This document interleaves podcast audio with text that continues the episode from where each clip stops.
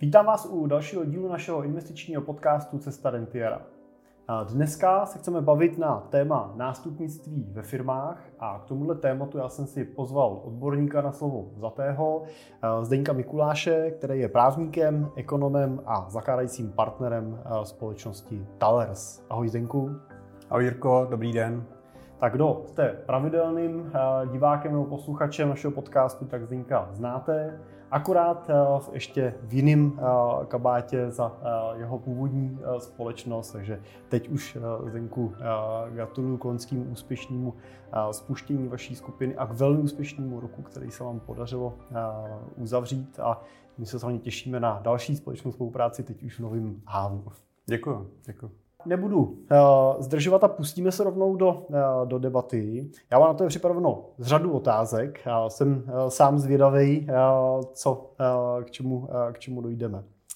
Tak uh, pojďme začít takovou první otázkou, jak se vlastně daří českým firmám to nástupnictví. Daří se předávat ten, tu první generaci na druhou?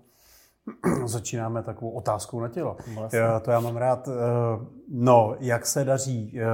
Jak se daří, asi se dá případně pře, přečíst v číslech.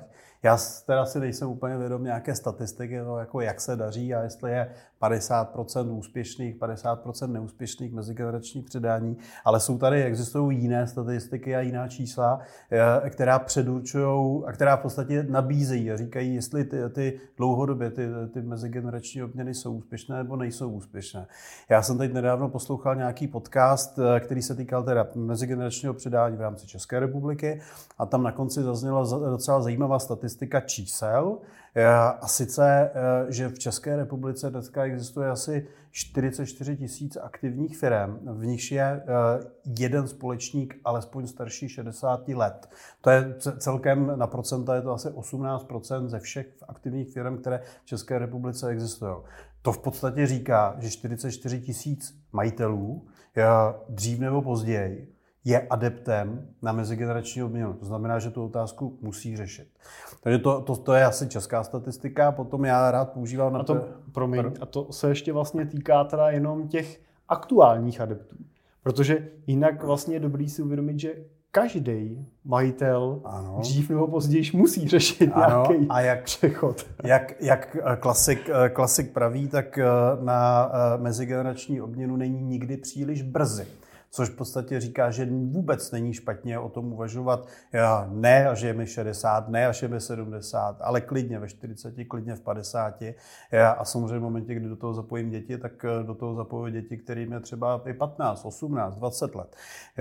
Takže v tomto eh, určitě, určitě ano, tím pádem prostě ta, eh, to téma, jestli řešit nebo neřešit mezigenerační obměnu, tak v podstatě rezonuje napříč celým tím podnikatelským životem u toho podnikatele. Samozřejmě je jasné, že na začátku, když zakládám firmu, tak nebudu ve 25 letech, tak nebudu hned druhý den řešit to, jak budu tu firmu předávat. No, ale prostě postupem času stojí za to přemýšlet o tom vlastně, co se stane s, s tou firmou poté, kdy já už nebudu mít cílu, nebude mě to bavit, anebo kdy prostě mě přejede auto a nebudu tady. No a možná, jestli se můžu vrátit k té statistice, protože ta, ta, ta v podstatě ta je mezinárodní statistika a ta, ta porovnává vlastně úspěšnost a schopnost přežití firmy po té, co, co bylo předáno do druhé generace, do třetí generace, do čtvrté generace. A tam bohužel ta, ta úmrtnost těch, těch firm, to znamená v podstatě to říká, jak se ta mezigenerační obměna povedla, tak je velmi děsivá, protože my, když začneme na bázi 100%, tak ve třetí a čtvrté generaci nám přežívají přežívají pouze 3% takových firm. To znamená, ta úmrtnost je, je obrovská. Samozřejmě ta úmrtnost může být dána i tím, že se ta rodina, ta, ten nástupce, že se eh, rozhodne tu firmu v druhé, ve třetí generaci prostě prodat. Eh, což je eh, legitimní způsob, jakým může úspěšně být ukončena ta, mezi, ta mezigenerační obměna. A je to, je to spíš o tom, že potom se ten majetek firmní se přesune do nějakého jiného majetku, typicky finančního. No a to už je potom další výzva pro, pro tu rodinu v tom druhém, třetím eh, pokolení, protože pak musí řešit vlastně úplně novou situaci, kdy najednou místo fabriky mají hromadu peněz na účtě. Hmm. A to je asi jiné téma. Tak my se konec konců společně potkáváme na těch našich klientských zakázkách, kdy řešíme ať už mezigenerační předávání nebo řešíme prodeje firm třeba u našich klientů.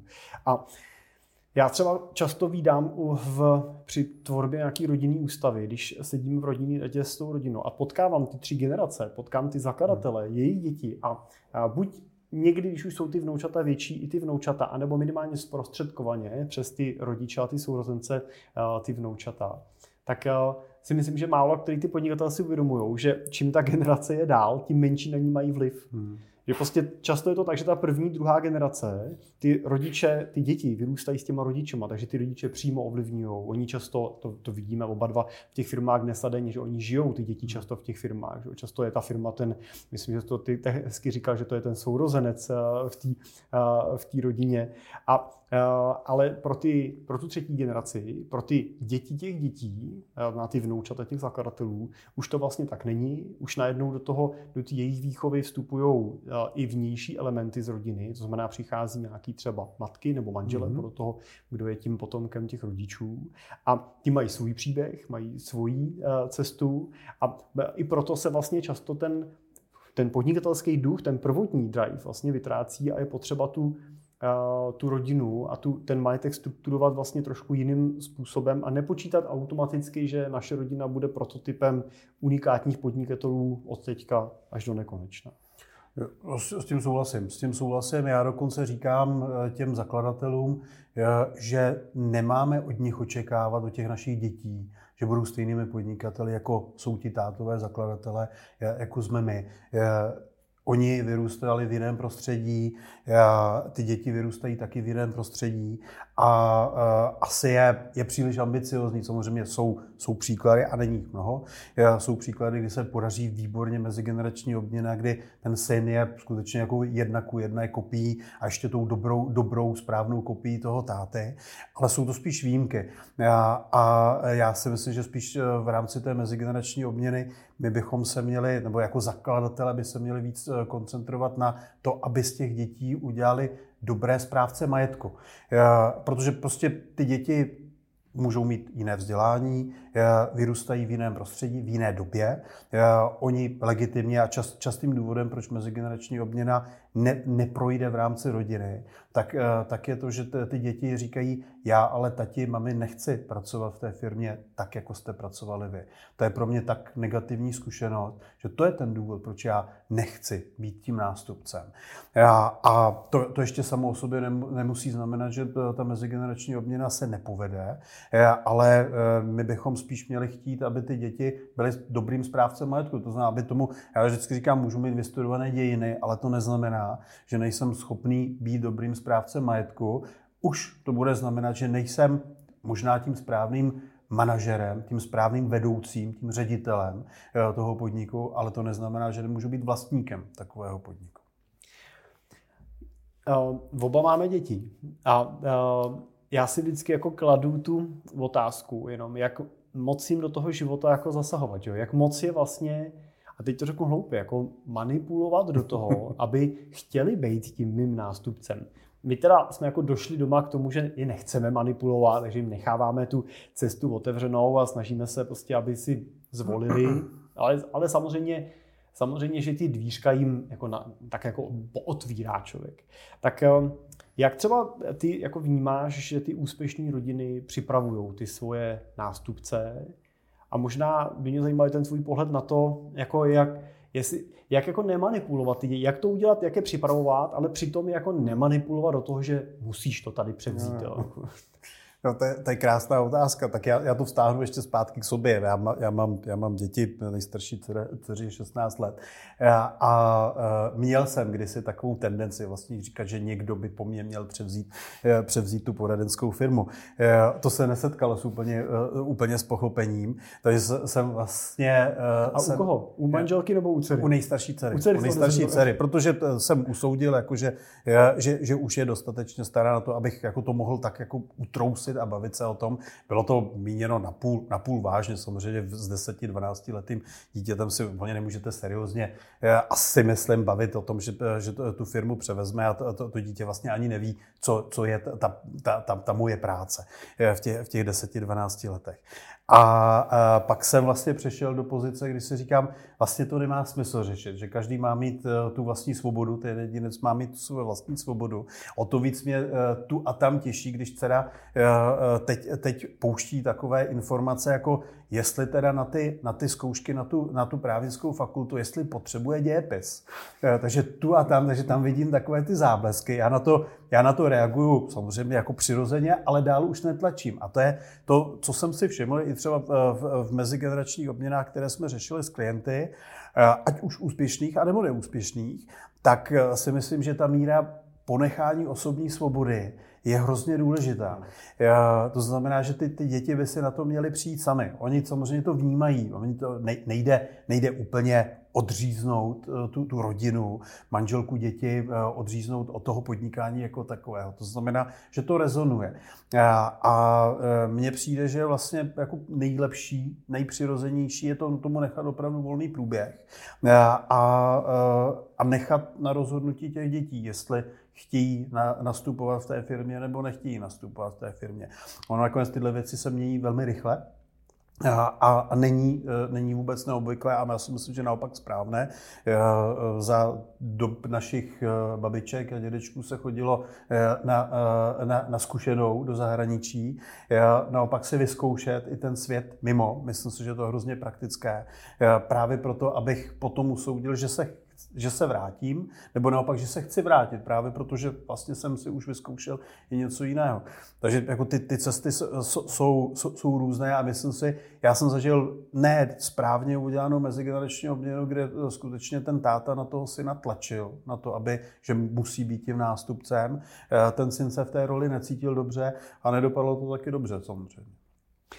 A eh, když teda se už jakoby nějak rozhodneme, že chceme tou cestou jít má, řekněme, že ty děti už jsou dospělí prostě a, a že a tu, tu roli by mohli převzít, pracují třeba ve firmě, sami se do ní vrátili, tak a, jak vlastně toho nástupce teda vychovávat, jak ho připravovat? No, uh... Já si myslím, možná už udělám malinka to krok, omlouvám se, malinka to krok předtím. Před, před tohle, podle mě tam je strašně důležité, aby si ten majitel, ta rodina, ty rodiče, aby si uvědomili, že to vlastně je téma. Ten častý problém je, že si vlastně ten podnikatel nebo ta rodina, že si neuvědomí, že, to, že, že mezigenerační předávání je vlastně téma. Že je to, že je to možná projekt.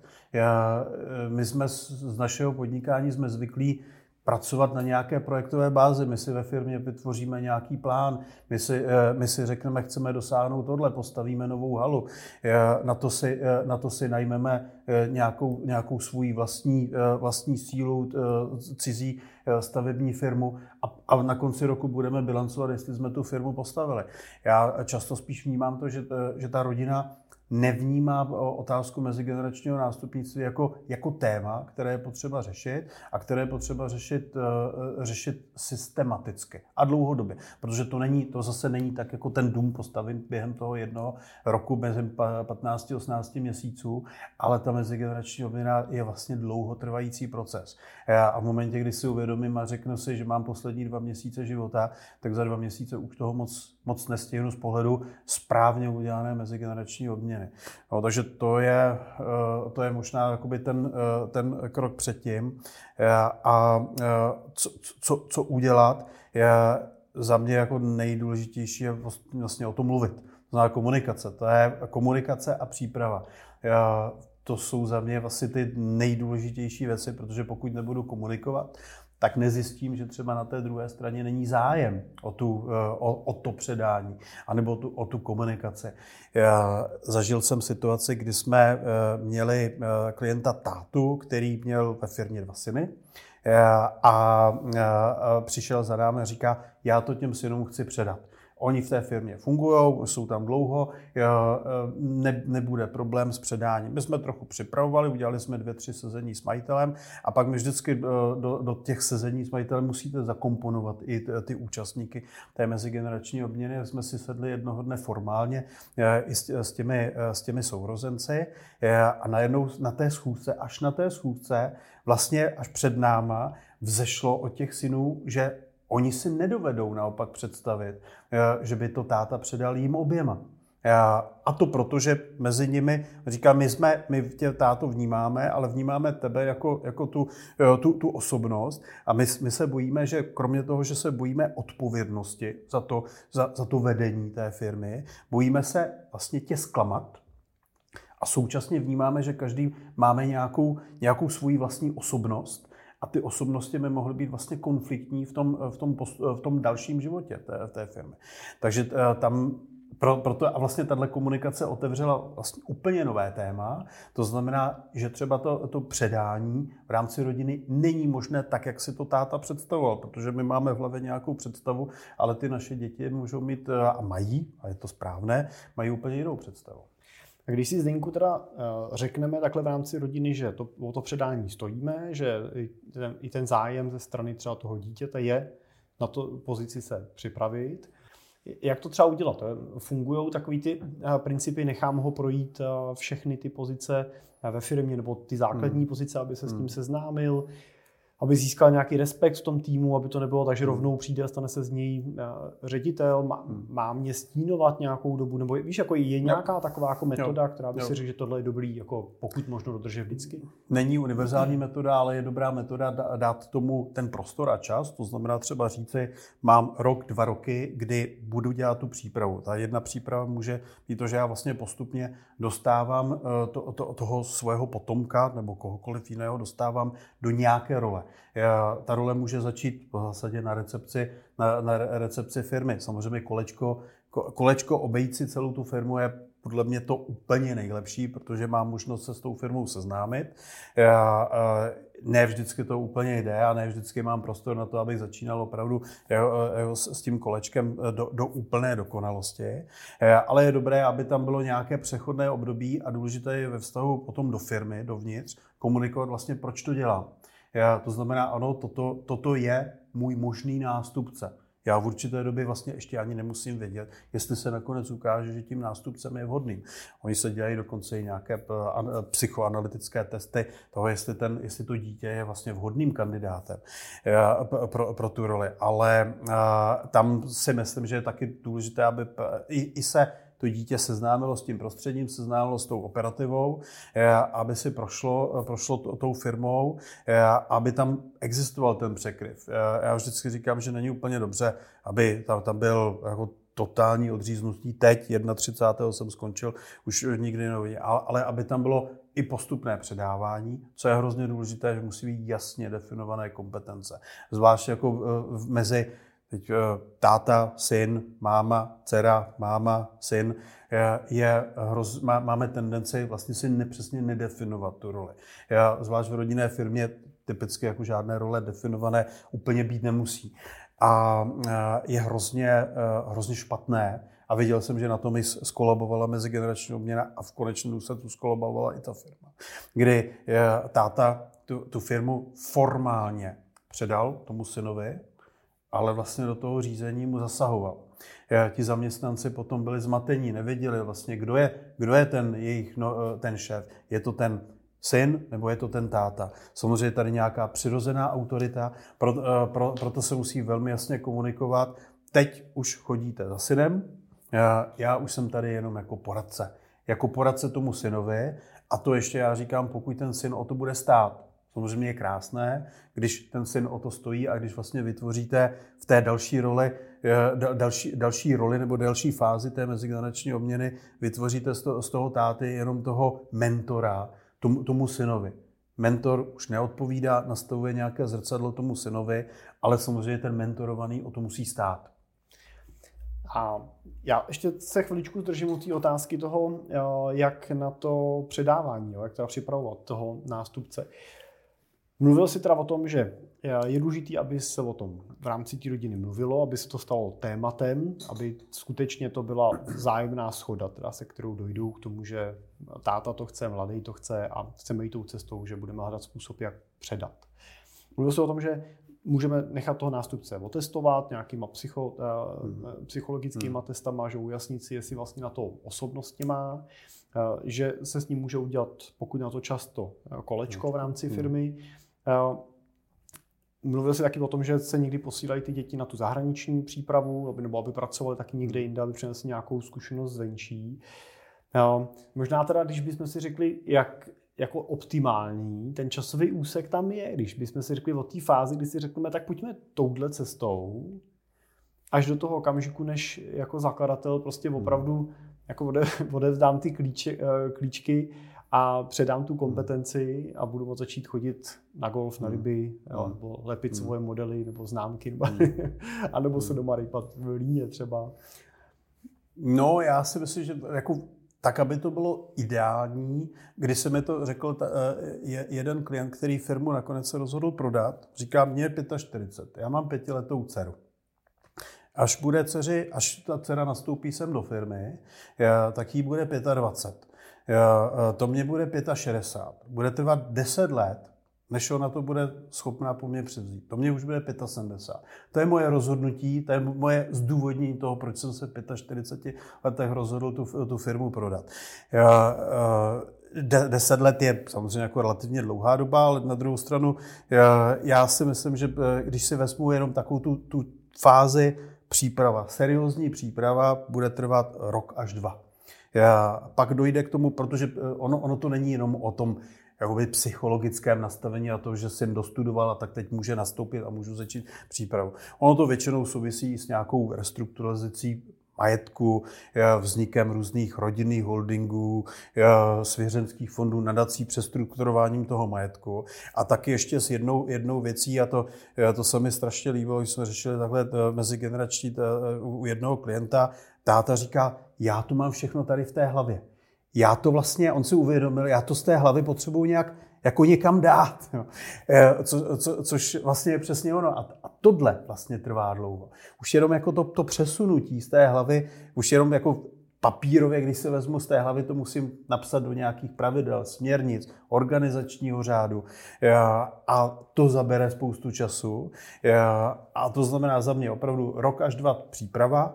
Potom je dobré takovéto období stínování, to znamená, já vlastně jsem tím stínem toho, eh, toho, toho, toho syna eh, a sleduju ho a pak vlastně postupně eh, ustupuju z té role. Takže za mě jako dva až čtyři roky vlastně není žádná doba z pohledu toho, jak dobře a v klidu, bez stresu hmm. předat. No a jaký výzvy teda potom Zdeňku čekají na toho nástupce? No, ne jednak jako někdy tou, tou výzvou je za prvé eh, udělat v té firmě pořádek. To je taková ta situace, kdy vlastně to, jako předám tu firmu, ale furt to, mám, furt to v té hlavě má ten, kdo, kdo, kdo tu firmu předal, uh, uh, tak uh, vlastně musím nastavit nějakou organizační strukturu, pravidla, kompetence, role.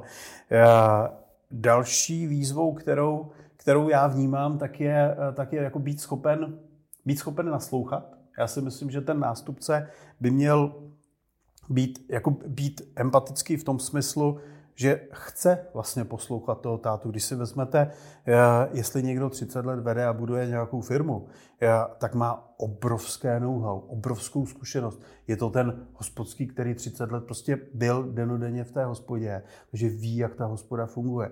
A teď tam nastoupí někdo, kdo třeba má 2-3 roky zkušenosti i fyzické zkušenosti té firmě, ale pořád je to o 27 let míň.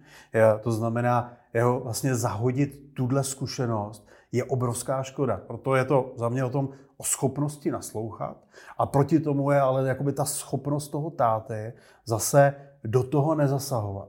A vnímat i to, že, ten, že to dítě eh, se na ty věci bude dívat jinak. A vlastně jako v tom, v tom vnímat i tu svobodu toho dítěte. Já eh, znám i případ firmy, které, kde po předání, a bylo to zajímavé, eh, máme synovi, kdy ta firma začala dynamicky růst Jo, to znamená, ne, že by ta máma tu firmu vedla špatně, ale vlastně ten syn se na tu firmu začal dívat jinou optikou a po, pomohl tu, tu firmu poposunout úplně někam jinam, kam už třeba ta, ta máma by ani tu, tu firmu nepoposunula. Znamená nechat tuhle svobodu. Samozřejmě jako je dobré mít nějaké mm, parametry nebo kritéria, já tomu říkám záchranné brzdy. Znamená jako vidět v momentě, kdy se to jako nevyvíjí správně, tak být schopný za tu záchrannou brzdu zatáhnout a třeba i jako převzít zpátky žedlo, žezlo, anebo dočasně ho převzít. To znamená usměrovat, ale někdy já si myslím dokonce, že někdy dobře nechat uh, i toho, toho podřízeného, toho, toho syna, toho, toho nového nástupce se spálit, protože většinou, až když se spálíte, to dítě, až když se spálí, tak pochopí, že, eh, že, že, že nemůže eh, ty, ty ruce do, do té horké vody dávat. Ty jsi řekl zajímavou věc, jako to, a možná to nebylo tak myšlený, jo? říkal jsi, že toho podřízeného, toho jako syna, ale to možná není ten pohled, který by tam měl ten odcházející zakladatel vlastně. Určitě ne, ne, ne. Jaký je teda ten postoj, který on by k té firmě měl mít? Tak on jako, když se jsme dívali na ty nástupce, tak jak se vlastně daří teda těm zakladatelům odcházet a co, co je vlastně ta role, nebo jak on by se měl jako vnímat vůči té hmm. firmě, hmm. když hmm. skutečně dojde už k tomu, že teda odevzdá ty klíčky od té kanceláře a ten mladý to přebere teda. Jo. To je taky krásné téma. Jako jedna varianta, ta úplně krajní pozice je, že, že se úplně odřízneš od té firmy. To většinou funguje u prodeje firmy. Já jsem firmu prodal třetí osobě. A, a, a odříznu se, nemám s tím vůbec nic společného, ani mentálně prostě nad, tím, nad tím nepřemýšlím. To samozřejmě u, předá, u, u firmy, kterou jsem předal v rámci rodiny, v zásadě nejde. Není možné se od toho úplně takhle oprostit. Tam je dobré si právě zase definovat tu roli, co bude ta moje role. Mimochodem, to je jako taky strašně těžké se ptát, co jsou výzvy pro toho nástupce, ale ono vlastně i pro toho předávajícího je velkou výzvou po 30 letech, kdy chodím každý den do té, do té fabriky, do té firmy, od rána do večera tam jsem, tak najednou si říct, a teď v pondělí nejdu. A v úterý zase ne. A ve středu zase ne.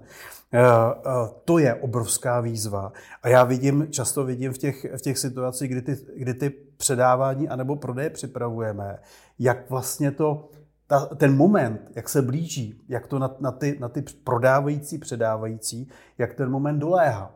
Eh, a ne, ne, není úplně neobvyklé, kdy eh, na začátku té přípravy si řekneme a musíte se od toho odříznout. Počítejte s tím, že prostě odevzdáte klíče, že samozřejmě pokud předáváte v rámci rodiny, budete se moct chodit a, a potom, jak ty, ti prodávající pak začnou vymýšlet, no ale tak jako já tady pořád, jako ten stůl tady chci mít, jo, a já bych vlastně jako jsem chtěl chodit.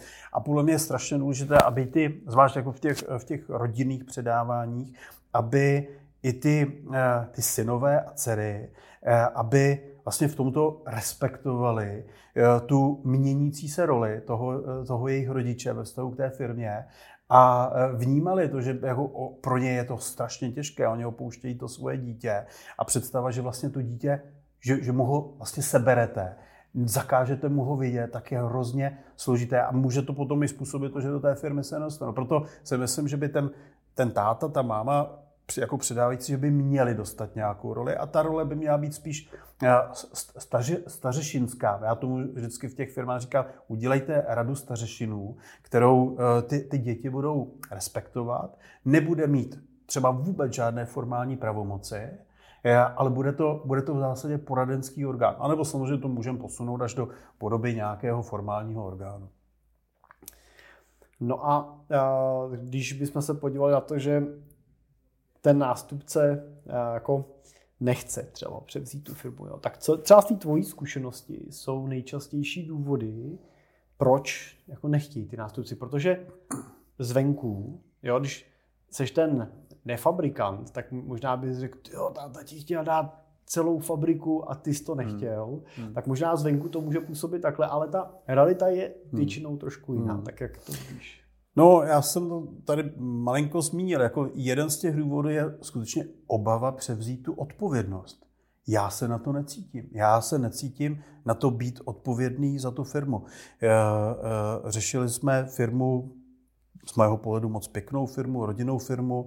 Eh, táta, syn, vlastně celá rodina byla zaměstnaná ve firmě. Eh, syn velmi kompetentní, eh, rozuměl celé tomu provozu. Když mě prováděl tím provozem, tak já jsem já, já jsem z toho byl nadšený a tomu tátovi jsem volal a říkal jsem, proč tu firmu chcete prodat, teď tady máte úplně fantastického nástupce a, a máte, máte ho v rodině. E, a e, ten syn, když jsme se o tom bavili, on říká, já se necítím e, být schopný převzít odpovědnost za tu firmu. Já se bojím té odpovědnosti. To je jeden důvod. To znamená, já nechci nést tu odpovědnost. Druhý důvod je, je já se bojím zklamat já se bojím zklamat ty, ty, ty rodiče nebo toho tátu, který mi to předal, že, ho by, že by ho vlastně zklamal. A s tím souvisí vlastně ten důvod, já si nechci dělat komplikace v rámci rodiny. A, a ten, ten třetí důvod dnes, dneska, který vnímám, tak je, tak je to, že ta, ta generace, je to o generaci, jiná generace, tak vyrůstá, vyrůstala v jiné době, než ve které vyrůstal ten táta a žijí a mají představu žít trochu jinak. Takže to bývá často. Jo. Proto, proto já říkám, že v momentě, kdy mám v rodině vhodného nástupce, tak bych si toho v podstatě z pohledu vlastníka měl velmi vážit, protože jsou to spíš jsou to skutečně raritní případy.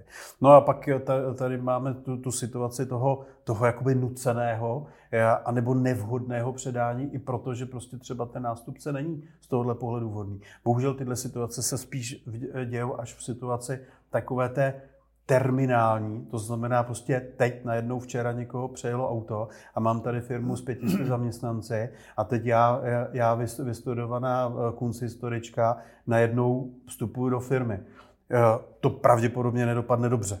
Eh, a to je, to je potom ten, ten opačný protipol. Samozřejmě výsledkem tady těchto těchto situací je to, že ta firma se buď to prodá jako taková, anebo, což mně přijde principiálně správné, v rámci uchování hodnoty a portfolia diversifikace majetku, takže se, eh, že se najde Není to jednoduché, ono se, najde, ono to není jen tak, jako, že se najde, že se najde profesionální management, manažer, anebo že se najde partner, se kterým eh, já chci jít do toho podnikání s tím, že já se stanu pasivním. A to je možná, bych se vrátil na začátek té otázky, je, je eh, že vlastně to, z toho společníka a jednatele a zaměstnance, protože většinou vidím u těch zakladatelů, že se vám spojují role společník, majitel, současně statutární orgán, manažer, současně zaměstnanec. Často já vidím, že ten vlastník vlastně v té firmě dělá nakonec úplně všechno. Často i vrátného, protože mi pak otvírá dveře, eh, eh, když, když, se, když se potkáváme eh, mimo pracovní dobu. A on by se měl vlastně stáhnout z té role toho, toho aktivního do té role toho pasivního. I klidně společníka. Jsme teď dokončili nějakou restrukturalizaci s mezigenerační obměnou, kde vlastně aktivní společníci se upozadili do role pasivních společníků, pořád jsou společníky, a to žezlo, to aktivní žezlo předali eh, synovi, respektive synovci. Zdenku, a my jsme se teď bavili o tom uh, nástupci a problémech, který může mít, ale co když, uh, a viděli jsme ty situace, ať už je to při předávání, anebo třeba při prodeji firm, dojde k situaci, kdy ten současný vlastní, ten zakladatel, má tu motivaci předat nebo třeba prodat tu firmu hmm. a na konci cukne, nebo prostě to ne, nakonec tomu nedojde. Tak um, co jsou třeba ty jako nejčastější důvody k tomu, proč, to, proč k tomuhle dochází? A jak bych se tomu třeba jako vlastník, jako zakladatel, co mám udělat pro to, abych se vyhnul tomuhle riziku, že si to pak těsně před koncem prostě, ať už je to předání nebo prodej, rozmyslím, v obou dvou případech je to strašně jako drahý, protože prostě při prodání už jsem udělal spoustu věcí, hmm. že jo, přitom eh, možná ještě horší při tom předávání, protože tím můžu ztratit tu důvěru toho nástupce a můžu ho ztratit, může odejít, protože prostě hmm. nebude chtít čekat dalších prostě deset let, až se táta uh, rozmyslí. Tak jak tomu na tomu předejít a co můžu udělat já jako ten zakladatel, aby se mi to nestalo? Ve vztahu k tomu předávání uh, si myslím, že to je uh, částečně to dané tou komunikací, to znamená aktivní komunikací, ověřování toho, že vlastně mám komu předávat a že teda ty, ty, ty děti, ty nástupci jsou ochotní to, to převzít. A bavíme se o tom. No počkej, Já... ten problém je ne na straně těch nástupců v tom případě, ale na té straně mojí jako A teď ta, ta moje motivace. Uh, já se přiznám, že jako když už, tak spíš se setkáme s tou situací u toho prodeje. Uh, protože tam je to takové, tam je to skutečně to, to odevzdání toho dítěte s tím, že už ho vlastně nikdy neuvidím. A, a já jsem chtěl říct jednu, jednu věc. Já si myslím, že nakonec jsme, všichni jsme osobnosti a podle mě máme právo se rozhodnout a měnit názor. Já, a, protože prostě já jsem zažil spoustu situací, kdy během dvou let se, se, se věci změnily úplně připravovali jsme před lety nějakou mezigenerační obměnu eh, mezi dvěma rodinama. Ty byly inspirovány nějakou, nějakou, nějakým jejich německým zákazníkem, který takhle fungoval už ve třetí, čtvrté generace. Mezitím vlastně došlo ke změnám jak v těch jednotlivých rodinách těch našich klientů, tak se společníci se začali nezhodovat na, na, na vizích, na filozofii té firmy. To znamená, když jsme začali, ano, budujeme tady nějakou inspiraci a nakonec jsme skončili vlastně s odtržením těch firm, rozdělením těch firm. To znamená, jako to je prostě přirozený si koloběh života. To je život. to, je, to, je, to je život.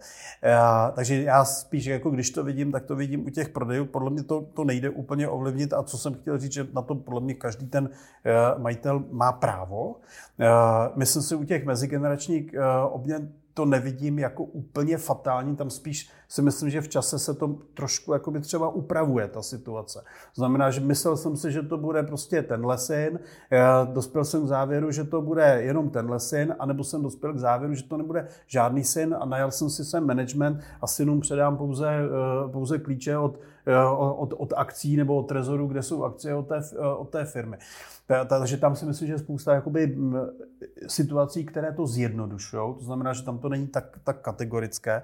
U těch prodejů se toho stát může a tam je to spíš záleží na situaci, v jaké se ten, ten vlastník nachází. Samozřejmě, když je vám 40, Eh, a rozhodnete se prodat, eh, pak si to rozmyslíte, eh, tak máte před sebou pravděpodobně ještě dobrých 20 let produktivního života a můžete v té, v tom, v té firmě pokračovat. Mezitím vám třeba dospějou ty děti, anebo za pět let prostě dospějete k závěru, že teď teprve nastal ten čas. Mně se několikrát stalo, že se prodeje odložily, protože prostě proto byl nějaký ať už racionální nebo neracionální důvod eh, a po letech, eh, po měsících jsme se k tím zase vrátili.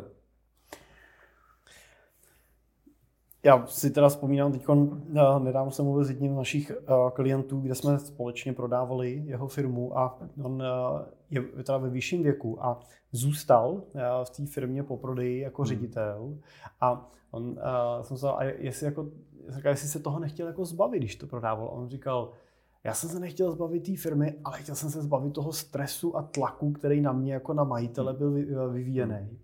A já jsem se ptal, jsem, a jak se to teda změnilo? On říkal, no, než jsem to prodal, tak za mnou chodili zaměstnanci a chtěli přidat. No a já jsem byl ve stresu, říkal jsem, kde na to mám vzít, jaký mám přidat, když jako tam ty peníze na to nejsou, taky chceme nějaký zisky. A, a teď, on říkal, no to když přijdu, chtějí přidat, to taky přidám. to nebylo úplně, teď jsem to hodně nadsázkou, ale, ale jako říkal, eh, říkal, že teď už vnímá, že to je taky jako, že už ta krev jo, neteče z ního. Jo. Říká, a když na to ty peníze najdeme, nebo prostě to řeším s vlastníkem, prostě ten tam najdu, tak to hmm. prostě vyřešíme a já hmm. jim rád vlastně jako vyhovím a už mě to hmm. nestresuje. Tak říkal, vlastně u něj bylo důležité, že z něj spadnu ten stres a já teď tam chodím rád, mě to vlastně baví a, a vím, že když tam nebudu chtít chodit, tak už chodit nemusím. Prostě, no, to, to, to, já taky vnímám, že to je strašně důležité, eh, ten, ten psychologický aspekt toho, vlastně proč prodávám, protože ty, ty peníze jsou, jsou samozřejmě významné, ale já čím dál víc cítím, že v těch, v těch prodejích a tady v těch rozhodnutích anebo nerozhodnutích hrajou roli tady ty, ty měkké elementy, ty psychologické, so, softové elementy toho, jako, jak já se cítím a jestli se budu cítit líp a jestli budu komfortní, jestli budu ve stresu, jestli budu mít odpovědnost.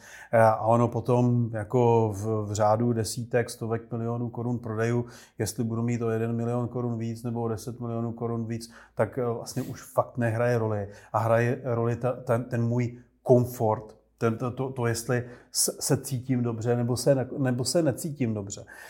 A nebo, a to se mi taky stalo, když jeden klient se rozhodl neprodat, tak, tak měl měl na papíře vlastně dva, de facto dvě otázky, kdy, které si kladl a položili i mě, a které vlastně nakonec byly, ale jejich odpovědi potom vedly k tomu rozhodnout se neprodat.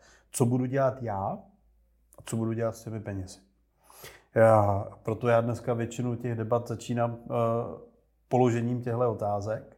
Co budu dělat já a v zásadě si myslím, že by si tohle měl položit potom každý, ka, každý kdo uvažuje jak o mezigenerační obměně, jakože dřív nebo později oni musíme uvažovat všichni, já, tak i samozřejmě tím spíš u toho prodeje.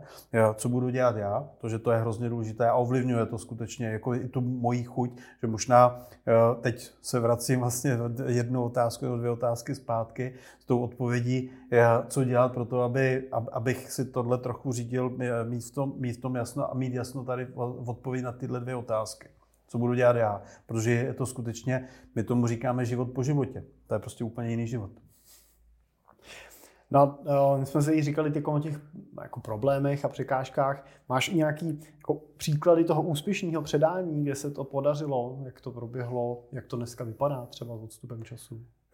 Jo, ty, ty určitě jsou, ať jsou, já možná ještě u toho předání, já mám takovou tendenci vlastně říkat, že i když prodám firmu, tak tu firmu vlastně předávám. My když pomáháme eh, prodávat ty firmy, tak, tak eh, říkáme, že vlastně my hledáme nástupce. Toho nástupce jsme nenašli v rodině, nenašli jsme ho ve firmě, to znamená typicky v managementu eh, té firmy, tak jsme ho hold museli jít hledat na trhu. A tam eh, já znám teda případy jako velmi, velmi eh, úspěšné, eh, minimálně pokud jde o takovou tu harmonii vztahu a to, jestli se cítím dobře tady o tom, o tom jednom, jednom klientovi, to je hrozně krásné, kdy vlastně, a tady tohle je případ, kdy dokonce těch prodávajících bylo víc, všichni, kteří prodávali, tak v té firmě zůstali. A i po roce říkali, jak jsou nadšení z toho, že prodali. Přestože v té firmě jsou. Většinou, nebo většinou, často, často ta samozřejmě prodávající je osobnost. A ta osobnost velmi těžce nese to, že do té firmy vstupuje někdo jiný, s úplně jinými pořádky, s úplně jinými nástroji. Naopak jako tam se mi tu a tam stane, že někdo radši, radši si se zřekne nějakého doplatku kupní ceny, jenom proto, aby aby netrpěl třeba pod tím novým vedením, protože prostě není zvyklý poslouchat. To je přirozené. Pokud jsem 30 let nesl odpovědnost, měl totální odpovědnost, de facto nikoho neměl nad sebou, ale bohužel taky s nikým jsem neměl možnost konzultovat, komunikovat, tak e, je pro mě těžké v 50-60 letech začít poslouchat 30-letého finančního manažera, kterého by jsem dosadil, e, dosadil kupující.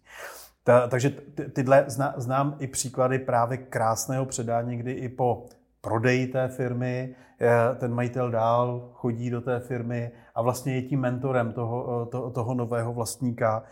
A, a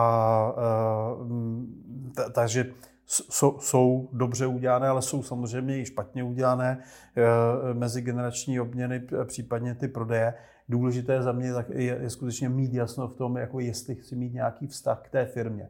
Já e, znám pří, příklad firmy, kdy ten, ten majitel se sice majetkově se úplně odpoutal od té firmy, ale nikdy se od ní neodpoutal úplně mentálně. Dokonce ta firma nese jeho jméno. Což není ten hlavní důvod, ale vlastně on, jeho, jeho trápí to, jak ta firma funguje. Ať už funguje dobře, nebo funguje špatně. A já mu vždycky, když se s ním potkám, říkám, my jsme udělali jednu zásadní chybu na začátku, že jsme neudělali ten, to, to, to odříznutí se, to mentální odříznutí se, protože vlastně eh, mně přijde, že ten, eh, ten člověk je méně šťastný eh, po té, co prodal, než před tím, než před tím prodejem. Přestože samozřejmě jako materiálně je spokojený, ale vlastně mentálně není spokojený. A nedávno, když jsme přerušili nějaký prodejní proces, tak vlastně jsme usoudili s tím majitelem, říkám, vlastně mě by neudělalo šťastným, kdybych prodal. Proto jsem neprodal. Přestože většinou tady tyhle situace jsou pro toho majitele jsou strašně těžké v tom, že to, představte si, že rok připravujete nějaký prodej, rok mentálně se připravujete na to, že tady v té firmě nebudete nebo nebudete ten aktivní a teď najednou se to změní. To znamená se vlastně hlavou se vrátit ne o rok, ale možná o pět let ideálně ještě omládnout, což nejde, omládnout a vlastně zatnout síly, zuby, vyhrnout rukávy a vlastně ještě víc makat. To je hrozně těžké, to je, to, je, to, je, to je nebezpečné, ale znám spoustu případů, kdy vlastně naopak třeba často se to stane, když eh, zkoušíte prodat, nesetká se to se zájmem anebo za, za nízkou cenu, kdy ty lidi se naštvou, vyhrnou ty rukávy a začnou makat eh, a za tři roky se vrátí a řeknou, tak, už to tady máme, takže jsme udělali to, co, to, co nám ten trh říkal, že, že nemáme a teď, eh, teď, teď to prodáváme, hmm. předáváme. A ještě bych měl jednu otázku eh, s tím předáváním související. Když jako zakladatel odcházím a přichází ta nová generace, tak samozřejmě jako rodič nebo jako zakladatel jsem se snažil taky vybudovat si nějaký zajištění jako majetkový, mm-hmm. finanční na ten svůj, na svůj důchod a vytvořit něco pro rodinu a tak dále. Jaký je potom ten nejsta, nej, nejčastější princip, který třeba používají ty rodiny pro to finanční vyrovnání mezi tou přicházející generací a tou odcházící generací? No, uh jako fakticky jsou, jsou, jsou, jsou dvě možnosti. Ty můžeš ty podíly nebo ty akcie můžeš prodat, anebo je můžeš v zásadě v úzovkách darovat. To jsou dvě varianty, každá má své plusy, mínusy má i svá rizika. Varianta prodeje může mít nějakou, za určitých situací může mít nějaké daňové riziko v sobě spojené. Vždycky hrozně záleží na tom, jaká je konstelace té konkrétní situace. Není neobvyklé, že se firma prodá v rámci rodiny, opravdu prodá, a vůbec není ani neobvyklé. Já vždycky říkám, nebojte se, si, si do toho zapojit třeba i banku, nebo toho třetího partnera, toho, toho majetkového partnera, eh, aby výsledkem toho byla, eh, byla schopnost. Za prvé já jsem třeba i něco inkasoval, já současně jsem prodal svůj podíl synovi, synovci v rámci rodiny, eh, anebo do nějakého, eh, do, do nějakého svěřenského fondu eh, nebo do rodinného holdingu. A i tím jsem si třeba vytvořil, já tomu říkám od, odchod na důchod s důchodem. Pokud jakoby tím cílem je mít nějakou hotovost, eh, se kterou já odcházím a pracuji eh, na privátní úrovni. Eh, jinak většinou, většinou já doporučuji spíš jakoby tu formu toho vkladu, toho takzvaného darování, jinými slovy, který, který říká, já vlastně do nějakého do nějaké skořápky, do nějakého, na tom říkám, jakoby majetkový trezor, to znamená, ať už je to ten rodinný holding, anebo je to svěřenský fond, tak já vložím ten svůj majetek a ten nějakým způsobem rozdělím podle nějakého klíče eh, mezi tu rodinu, včetně mě samotného. A já, já z, toho, z toho potom nemám bezprostředně z téhle operace, nemám žádné inkaso, žádný příjem, eh, ale ten příjem potom já mám až prostředkovaně třeba skrz podíly na zisku. A nebo řeknu, já vlastně nepotřebuju žádné prostředky, protože už je mám, protože už jeden dům, jedno auto mám, ta, tak eh, mám všechno, všechno v tom, eh, v, tom tre, majetkovém trezoru a tam s tím pracuju a chci, aby vlastně už mi ten majetkový trezor zpravovali moje děti třeba, nebo někdo úplně jiný. Mně se taky líbil uh, princip, který jsem několikrát viděl, že, uh, když to hodně zjednoduším, uh, že ten odcházející zakladatel vlastně vybral ty nerozdělené zisky, které se mu tam nahromadily za ty uh, roky, což často ve spoustě jejich firmách jsou stovky milionů korun prostě na nerozdělených ziscích. A s, těma on si potom jako disponoval dál a vlastně předal tu firmu v úvozovkách jakoby očištěno o tu historickou jako nahromaděnou hotovost a dal ten prostor, teda teď už je zase další hotovost na vás, další zisk vlastně jako pokračujte dál. Jo, tady jenom, jenom malinká vsuvka. Eh, ano, eh, eh, může být, ale tady je potřeba vždycky dávat pozor na to, na ty, protože tady to, to je adept potenciální adept na nějaká daňová rizika a je potřeba jako velmi opatrně vážit veškerou ty, ty konsekvence, souvislosti za, a okolnosti, za kterých tady tuhle operaci provádí. Případným výběrem nerozděleného zisku, pokud by ho vybral jako standardní cestou. To ano, to samozřejmě ano. jako dividendu to, mimořádnou. Tak, to, to určitě ano. Jo, to určitě jo. ano. Dobře, Zdenku, vyčerpali jsme otázky, časový limit, který jsme eh, měli. Moc děkuji za eh, sdílení tvých eh, zkušeností. Budu se těšit na další díl společný a samozřejmě se budu těšit taky na další díly společný, který máme před sebou. Tak díky a vám všem děkujeme za pozornost. Děkuji za pozvání a děkuji. Naschledanou.